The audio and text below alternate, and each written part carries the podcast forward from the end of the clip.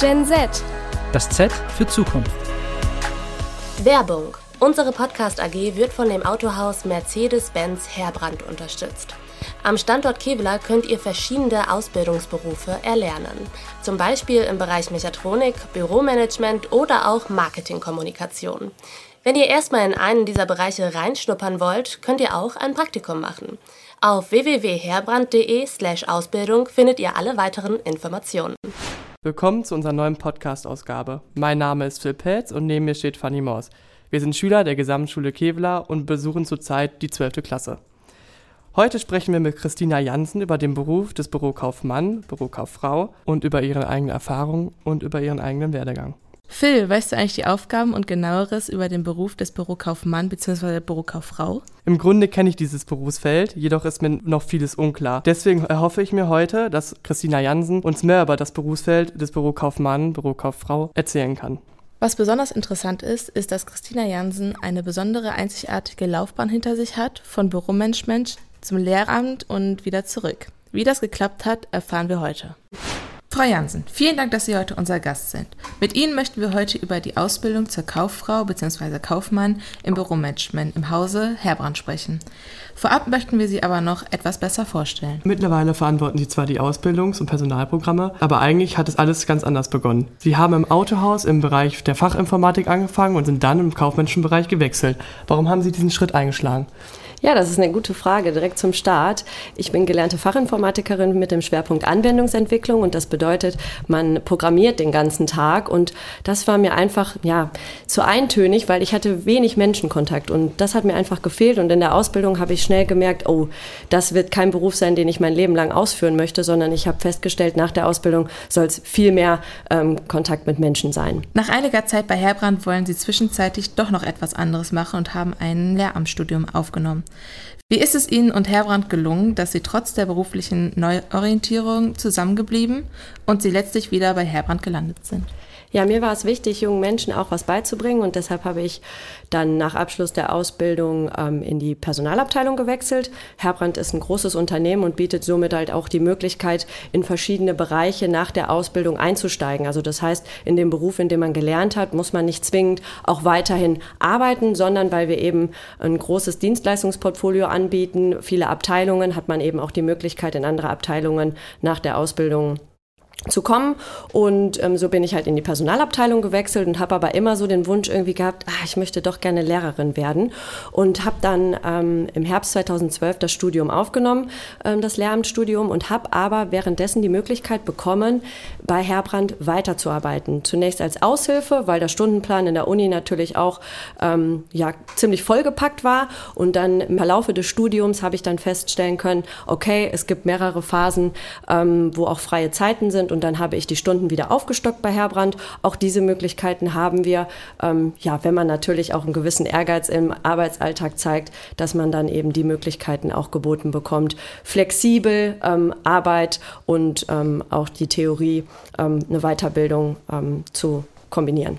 Das klingt nach einem sehr interessanten Weg. Jedoch, welche Tipps würden Sie jungen Menschen geben, wenn sie in einer Ausbildung sind, die ihnen vielleicht doch nicht so gut gefällt und die sich gerne nochmal umorientieren würden? Ja, das ist das Schöne eigentlich bei Herbrand, dass die eben genau diese Stelle geschaffen haben, die ich aktuell ausführe. Und zwar bin ich für alle Auszubildenden zuständig und ich habe auch immer ein offenes Ohr für die Auszubildenden. Ich habe tatsächlich mittlerweile sind wir ein ganzes Ausbildungsteam. Ich habe noch einen Kollegen und eine Kollegin, die mich unterstützen und wir sind immer ansprechbar. Und wenn man merkt, boah, läuft irgendwie nicht so in der Ausbildung, ich habe mir das alles anders vorgestellt, dann sind wir da, wir haben ein offenes Ohr, wir sprechen gerne miteinander und versuchen dann auch gegebenenfalls eine andere Richtung bei Herbrand zu finden, weil wir eben verschiedene Ausbildungsberufe anbieten, ist das eben auch das Schöne, dass wir schon anderen Auszubildenden ähm, die Möglichkeit gegeben haben, okay, du fühlst dich vielleicht in dem Beruf nicht ganz wohl, dann wechsel doch vielleicht in, in einen anderen Beruf. Jetzt haben wir schon über Ihren ähm vergangenen Weg erfahren, kommen wir mal zu unserer kaufmännischen Ausbildung. Zu wem passt dieser Beruf und welche Fähigkeiten sollte man mitbringen?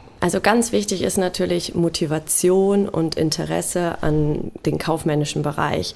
Denn nur so bin ich auch in der Lage, etwas zu lernen, sage ich jetzt mal. Und darauf kommt es ja in der Ausbildung an. Ähm, bin ich nicht motiviert, habe ich keinen Bock, dann fällt es einem natürlich super schwierig, was zu lernen. Also deshalb ähm, eine gewisse Motivation sollte auf jeden Fall da sein und Interesse. Darüber hinaus auch Kommunikationsfähigkeit, weil im kaufmännischen Bereich, gerade bei uns im Autohaus, ist es so, man hat immer wieder Kontakt zum Kunden. Deshalb sollte man auch jetzt nicht unbedingt unter den Tisch springen, wenn ein Kunde in die Verkaufshalle reinkommt und ich bin an der Verkaufszentrale eingesetzt und ähm, ja, ich habe Angst vor dem Kunden und wie gesagt, spring unter den Tisch, das, dann findet man sich da vielleicht nicht so richtig in dieser Position oder in dem Beruf, sondern das ist schon auch ein wichtiger Grund. Und ähm, was auch noch durchaus wichtig ist, ähm, ja, mathematische Kenntnisse, gerade so die Grundlagen, Prozentrechnen oder Dreisatz, das, was man vielleicht eher in der Oberstufe ähm, nicht mehr so hat. Das sollte man dann wieder sich ins Gedächtnis rufen, weil das sind äh, gerade so Grundlagen, die im Arbeitsalltag ähm, gerne mal angewendet werden müssen. Okay, vielen Dank. Ähm, können Sie uns eine kleine Einführung in das Berufsbild und den Arbeitsalltag geben? Ja, als Kaufmann oder Kauffrau für Büromanagement ist der Arbeitsalltag ganz vielfältig. Man wird in verschiedene Bereiche, Abteilungen eingesetzt, zum Beispiel in den Einkauf oder in der Buchhaltung, in der Personalabteilung, Verkaufszentrale, die ich gerade schon angesprochen hatte. Und da sind halt eben auch die Abläufe ganz unterschiedlich. Man hat ähm, mal mehr Kundenkontakt, wie zum Beispiel an der Verkaufszentrale oder in der telefonischen Kundenbetreuung. Da ist dann der Kontakt häufig am Telefon. Man hat aber auch ähm, dann weniger Kundenkontakt, zum Beispiel in in der Buchhaltung. Da ist man dann zum Beispiel viel am Computer und im Büro tätig. Und ähm, ja, so unterscheiden sich halt eben die einzelnen Bereiche. Und man kann für sich dann halt auch feststellen, dadurch, dass man die verschiedenen Abteilungen durchläuft. Bei uns ist es so, alle sechs Monate wird die Abteilung gewechselt, ähm, dass man für sich halt herausfinden kann, ah, wo ist mein Interesse besonders hoch, wo möchte ich vielleicht auch nach der Ausbildung hin. Wie viele Ausbildungsplätze schreiben Sie denn eigentlich jährlich aus und wie viele Bewerber bekommen Sie? Auch eine sehr gute Frage. Wir haben natürlich ähm, acht Ausbildungsberufe und wir stellen jährlich um die 50 Auszubildende für alle Standorte ein.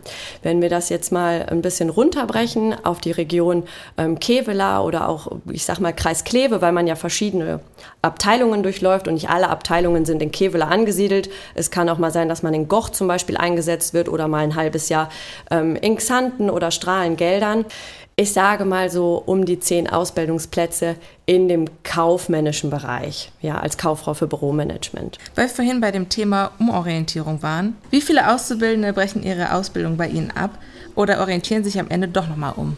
Also Abbrüche während der Ausbildung ist bei uns relativ gering. Wenn, dann merken das die Auszubildenden schon ziemlich schnell nach Start der Ausbildung. Wir hatten im letzten Jahr ähm, eine, die die Ausbildung abgebrochen hat. Davor das Jahr, also 2021, auch eine Person. Also ich sag mal so im Schnitt ein Auszubildender von rund 50. Um auf die Frage einzugehen, äh, wo es um die Umorientierung nach der Ausbildung geht, da muss ich sagen, da gibt es schon mehrere Auszubildende. Ich sag mal so im Schnitt drei bis vier Auszubildende, die pro Jahrgang fertig werden, die dann doch noch mal was ganz anderes machen. Aber auch da ist der Anteil relativ klein. Und was denken Sie, woran liegt das? dass sich so viele Leute dann nochmal umorientieren?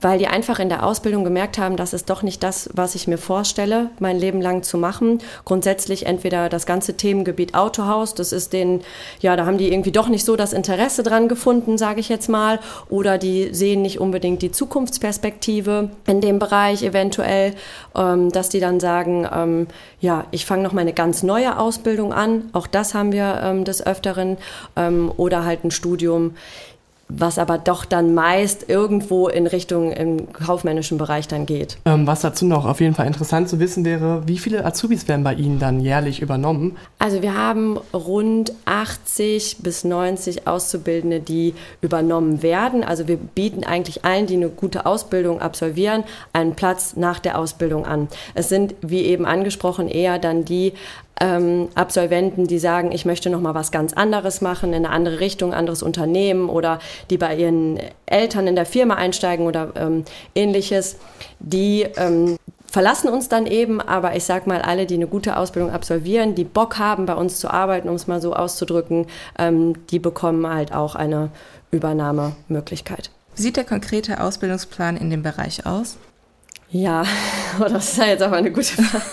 Das geht so ein bisschen jetzt wieder damit einher mit den verschiedenen ähm, Abteilungen, die ich angesprochen hatte. Gerade als Kaufmann für Büromanagement oder Kauffrau für Büromanagement ähm, gibt es schon natürlich einen Ausbildungsrahmenplan, an dem man sich halten muss, dass gewisse ähm, Lernfelder ähm, vermittelt werden müssen. Ähm, da geht es dann zum Beispiel äh, im Bereich äh, um Buchhaltung, um Rechnungswesen zum Beispiel. Also jeder Auszubildende sollte die Möglichkeit bekommen, mindestens auch mal ein halbes Jahr in der Buchhaltung eingesetzt zu werden.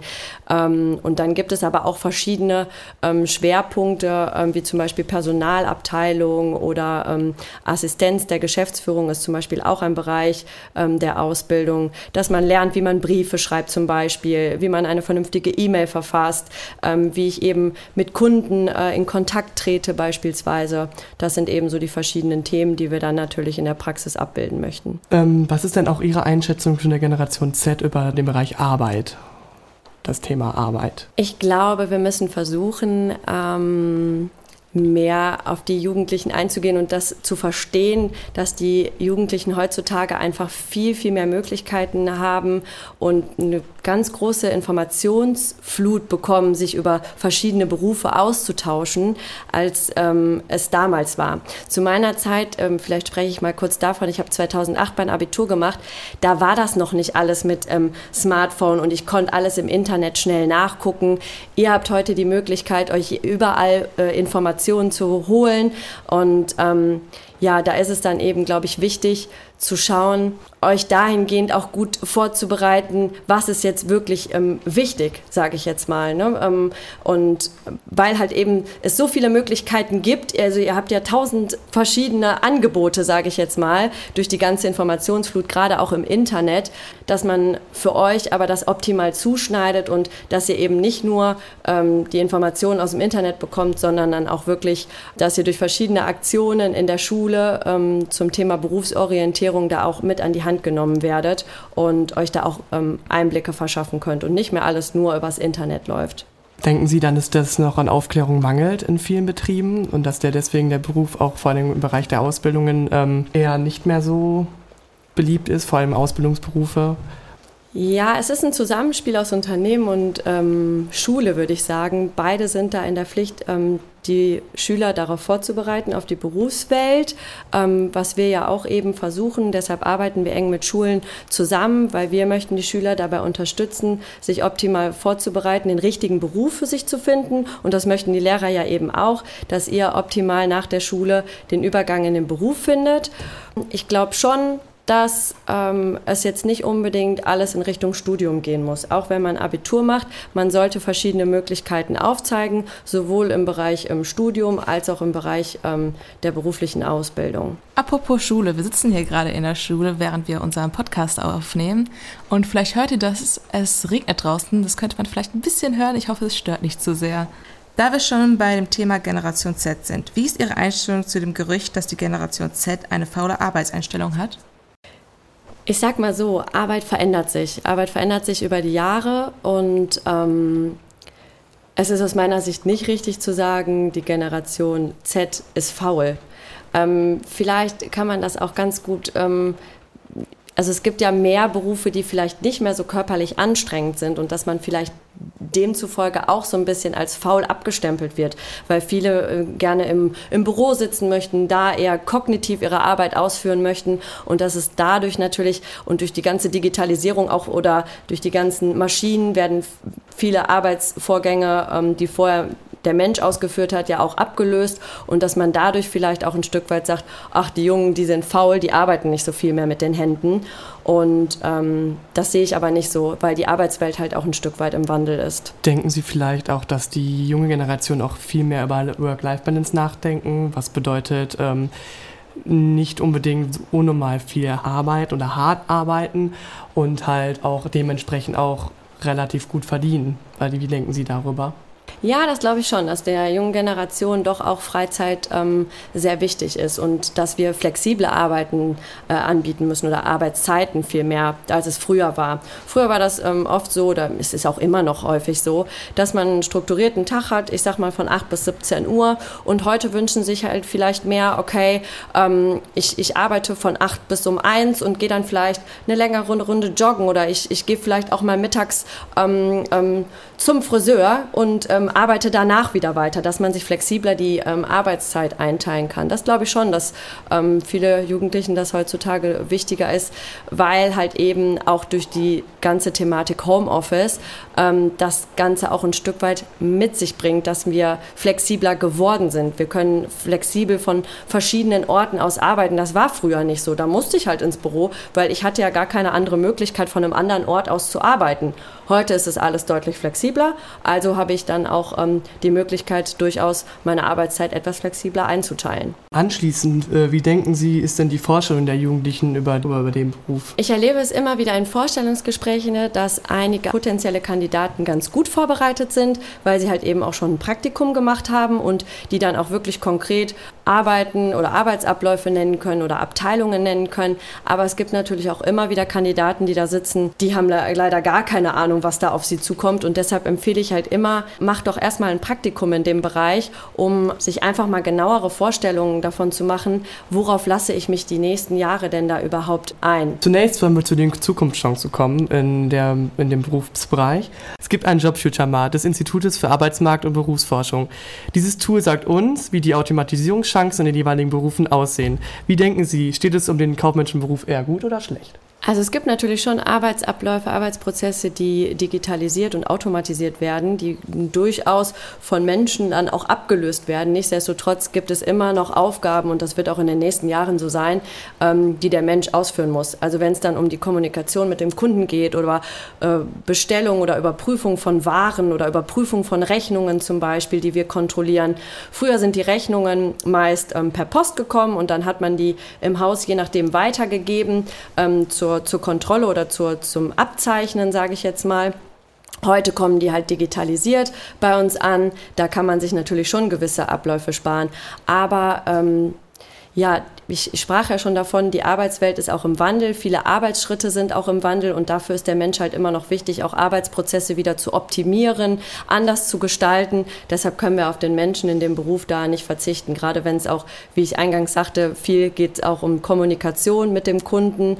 Ähm, darauf können wir dann hoffentlich nicht verzichten. Tatsächlich sind fünf von sieben Kerntätigkeiten in dem Bereich schon heute automatisierbar. Das ist gut, denn so wird zum Beispiel die Verwaltungsarbeit schlanker. Wenn es um Büroorganisation und Personalwesen geht, ist aber nach wie vor der Mensch gefragt. Warum ist das so und warum sind diese Bereiche besonders wichtig? Wie ich gerade schon sagte, also wenn ich zum Beispiel im Einkauf eingesetzt bin und Ware bestellen muss oder auch nachher überprüfen muss, beispielsweise, da ist immer noch der Mensch gefragt. Oder wenn eine Rechnung ankommt und ich muss die verschiedenen Positionen beispielsweise überprüfen und dann entsprechend weiter berechnen. Auf einer Rechnung sind mehrere Positionen drauf, ich habe mehrere ähm, Dinge bestellt und die einen ähm, kommen in Abteilung A, die andere in Abteilung B, dann muss ich das zum Beispiel weiter berechnen. Ähm, solche Dinge laufen glücklicherweise noch nicht automatisiert. Oder wenn ich jetzt zum Beispiel ähm, Termine mache mit Kunden, für die Werkstatt. Also natürlich ist die Möglichkeit ähm, mittlerweile auch gegeben, dass man digital die Termine vereinbaren kann. Aber nichtsdestotrotz haben wir immer noch ein sehr, sehr hohes telefonisches Aufkommen ähm, in der telefonischen Kundenbetreuung, dass da viele Anrufe reinkommen, dass ich also wirklich mit dem Kunden eins zu eins kommunizieren muss, mit ihm Termine absprechen muss, die auch Rückfragen haben, die Rückfragen zu, ihren, ähm, ähm, zu ihrer Rechnung beispielsweise haben, die ich dann beantworten muss. Ähm, oder wenn ich dem Kunden vielleicht mal eine Mahnung schreiben muss. Ähm, auch da sind natürlich Abläufe schon schon ähm, automatisiert und digitalisiert, ähm, aber nichtsdestotrotz ist der Mensch da immer noch äh, ein wichtiger Faktor, wenn es gerade wenn es um äh, das Überprüfen auch geht. Sie haben in dem heutigen Gespräch viel über den Kundenkontakt gesprochen in dem Beruf Bürokaufmann, Bürokauffrau. Ähm, mich würde interessieren, ist das auch der Bereich, der Ihnen am meisten Freude bereitet, also der Austausch mit, mit Mitarbeitenden und deren Entwicklung? Ja, sehr sogar. Mir macht es unheimlich Spaß, mit ähm, jungen Menschen zu kommunizieren, denen was beizubringen und das möchte ich auf gar keinen Fall missen, sage ich jetzt mal. Das hat mir damals in dem Beruf als Fachinformatikerin definitiv gefehlt. Und ja, davon lebt halt auch meine Arbeit, wie ich auch schon sagte. Wenn Auszubildende Probleme haben, dann können die sich äh, an mich wenden und wir versuchen da eine Lösung zu finden. Oder halt im, im weiteren Verlauf der Ausbildung, wenn es Richtung Ende der Ausbildung geht, dann schaue ich auch mit den Auszubildenden zusammen, ja, in welche Abteilung möchtest du gerne nochmal reinschnuppern, welche Abteilung gefällt dir besonders gut, dass wir da auch für jeden Auszubildenden den richtigen Weg finden, dass die auch nach der Ausbildung dann übernommen werden können und in die Abteilung dann ähm, reinrutschen können, sozusagen nach der Ausbildung, wo sie dann auch gerne hin möchten. Hiermit bedanken wir uns bei Ihnen, dass wir an dem Podcast teilgenommen haben. Danke auch. Und dann wollten wir nochmal sagen, wer alles bei diesem Podcast, bei dieser Podcast-Folge äh, mitgewirkt hat. Äh, in der Produktion ist äh, Jaylan dabei. Äh, das Rechercheteam ist Eva, Mirea und Pania und die zwei Moderatoren bin ich und Phil. Und wir wollten uns auf jeden Fall nochmal sehr bei Frau Ebeling bedanken für die ganze Unterstützung bei diesem Podcast. Genau, vielen Dank.